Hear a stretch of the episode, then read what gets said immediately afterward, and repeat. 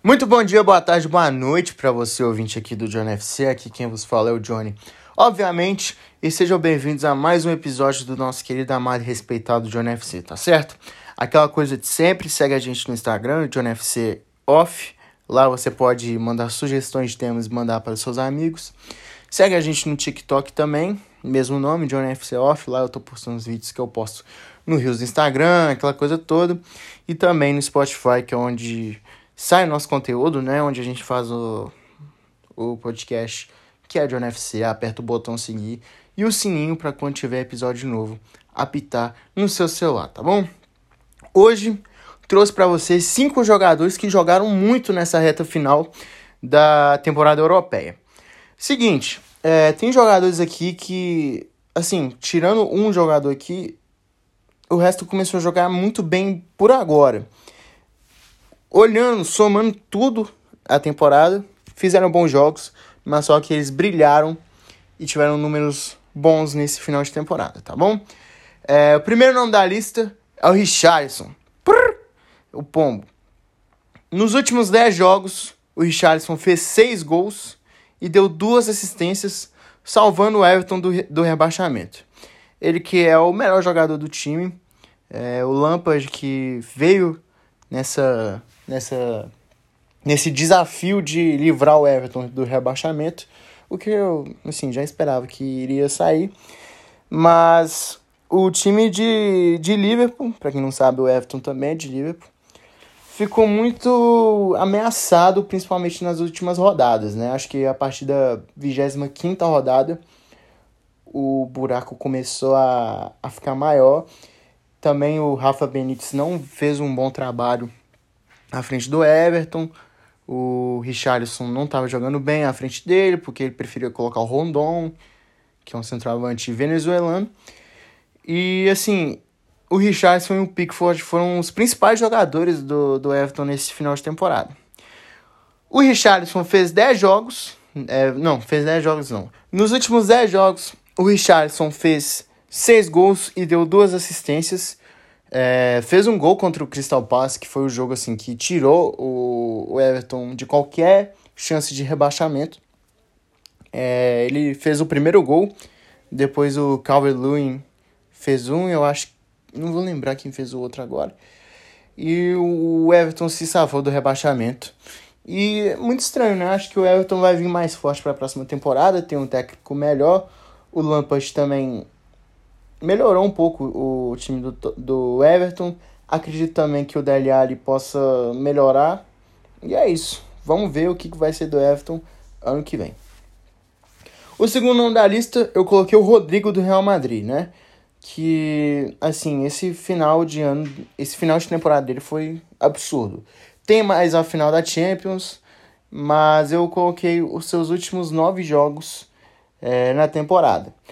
Nesses últimos nove jogos, somando Champions League e a La Liga, ele jogou nove vezes, fez sete gols e deu duas assistências e sofreu três pênaltis nesse tempo. O principal jogo dele, obviamente, foi contra o Manchester City, que ele entrou fez dois gols em dois minutos e sofreu o pênalti que fez com que o Benzema convertesse e levasse Real Madrid à sua 17ª final de Champions League, que vai acontecer nesse sábado. E, enfim, acredito que o Rodrigo vai ter uma atualização também no seu valor de mercado. O valor de mercado dele está atualizado, está é, é, como é que é? avaliado, perdão, em 40 milhões de euros acho que vai mudar para 60. E o Richardson tá com 50, eu acredito eu. O Richardson acho que tem que mudar de time, o Rodrigo não. É, eu acho que o Rodrigo, depois desse, desse final de temporada, tem tudo para ser o titular do Real Madrid na próxima temporada, porque o Asensio, apesar de ter jogado bem alguns jogos, não é melhor que o Rodrigo. E torcer para ele ser final, é, torcer para ele ser titular na grande final contra o Liverpool sábado. Como eu falei, o Real Madrid vai enfrentar o Liverpool.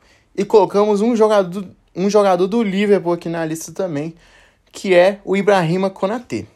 Konaté nunca, nunca não, desculpa, não perde um jogo é, de liga, acho que faz mais de dois anos, desde a época do Leipzig.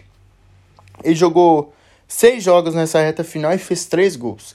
Pra zagueiro, show. É, fez dois gols contra o Benfica, um no Estádio da Luz e outro em Anfield, e na semifinal contra o Manchester City da FA Cup, fez um gol de cabeça também. É, melhorou muito nesse fim de temporada, apesar de ter sido reserva na maioria do, da temporada, né? Que o Matip também fez uma excelente temporada, já foi muita temporada, né? Mas tudo bem. Eu até pensei em colocar o Matip, mas só que quando tem um zagueiro jo jovem, tem muito futuro pela frente e acredito que ele vai ser um zagueiro que vai ficar muito tempo no Liverpool ainda. Seu valor de mercado está avaliado em 30 milhões de euros e não sabemos se ele vai ser titular na final da Champions, mas acredito que vai ser porque ele é titular na Champions e o Matip era mais titular na Premier League. O quarto nome da lista é o jogador aqui que eu falei que fez uma grande temporada, mas só que esse final de temporada teve números impressionantes que é o Rafael Leão do Milan. O moleque joga muito. Desde que chegou ao Milan, vem sendo um dos principais jogadores junto com o Ibrahimovic. Se bem que o Ibra foi um cara mais de vestiário essa temporada. E parabéns ao Milan, que fez uma temporada fantástica e mereceu o título, tá? Depois de 11 anos, o Milan consegue vencer algum título, né? E o Rafael Leão, nesses seis últimos jogos, fez três gols e deu cinco assistências e uma dessas duas assistências foi no jogo que deu o título para o Milan contra o Sassuolo no domingo. Estão gravando na terça e esse episódio também vai sair na terça. E é um cara que vai dar muito no que falar ainda. Acho que o pessoal começou a falar dele agora mesmo. Agora que o Milan está prestes a ser vendido por um grupo milionário, o Milan vai ter mais dinheiro, o Milan vai segurar ele. Enfim, não vejo ele fora do Milan. Seu valor de mercado está avaliado entre 35 milhões de euros, mais ou menos. Eu não vou lembrar agora porque eu não vi antes de fazer esse episódio.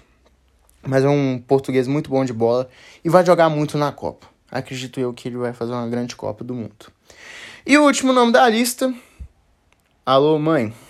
Gabriel Jesus, que em ano de Copa ele sempre arregaça a boca do balão. Nos últimos 10 jogos, ele fez 7 gols e deu duas assistências. Seu principal jogo foi contra o Watford, que ele fez 4 gols. E foi o, o cara da partida. Fez gol contra o Real Madrid no jogo da ida da Champions. E se destacou também é, jogando bem no City. Nesse final de temporada que deu a Premier League para os Citizens. Apesar de que o início de temporada do Gabriel, do Gabriel Jesus também foi muito bom. Só que deu uma caidinha depois daquele grande jogo que ele teve contra o Chelsea. E a partir dali, ele não começou a jogar bem, ficou fora de algumas convocações. Agora que, que ele voltou a jogar bem, está de volta à seleção e acredito que ele vai para a Copa do Mundo. Em anticopa, né, Gabriel? É isso.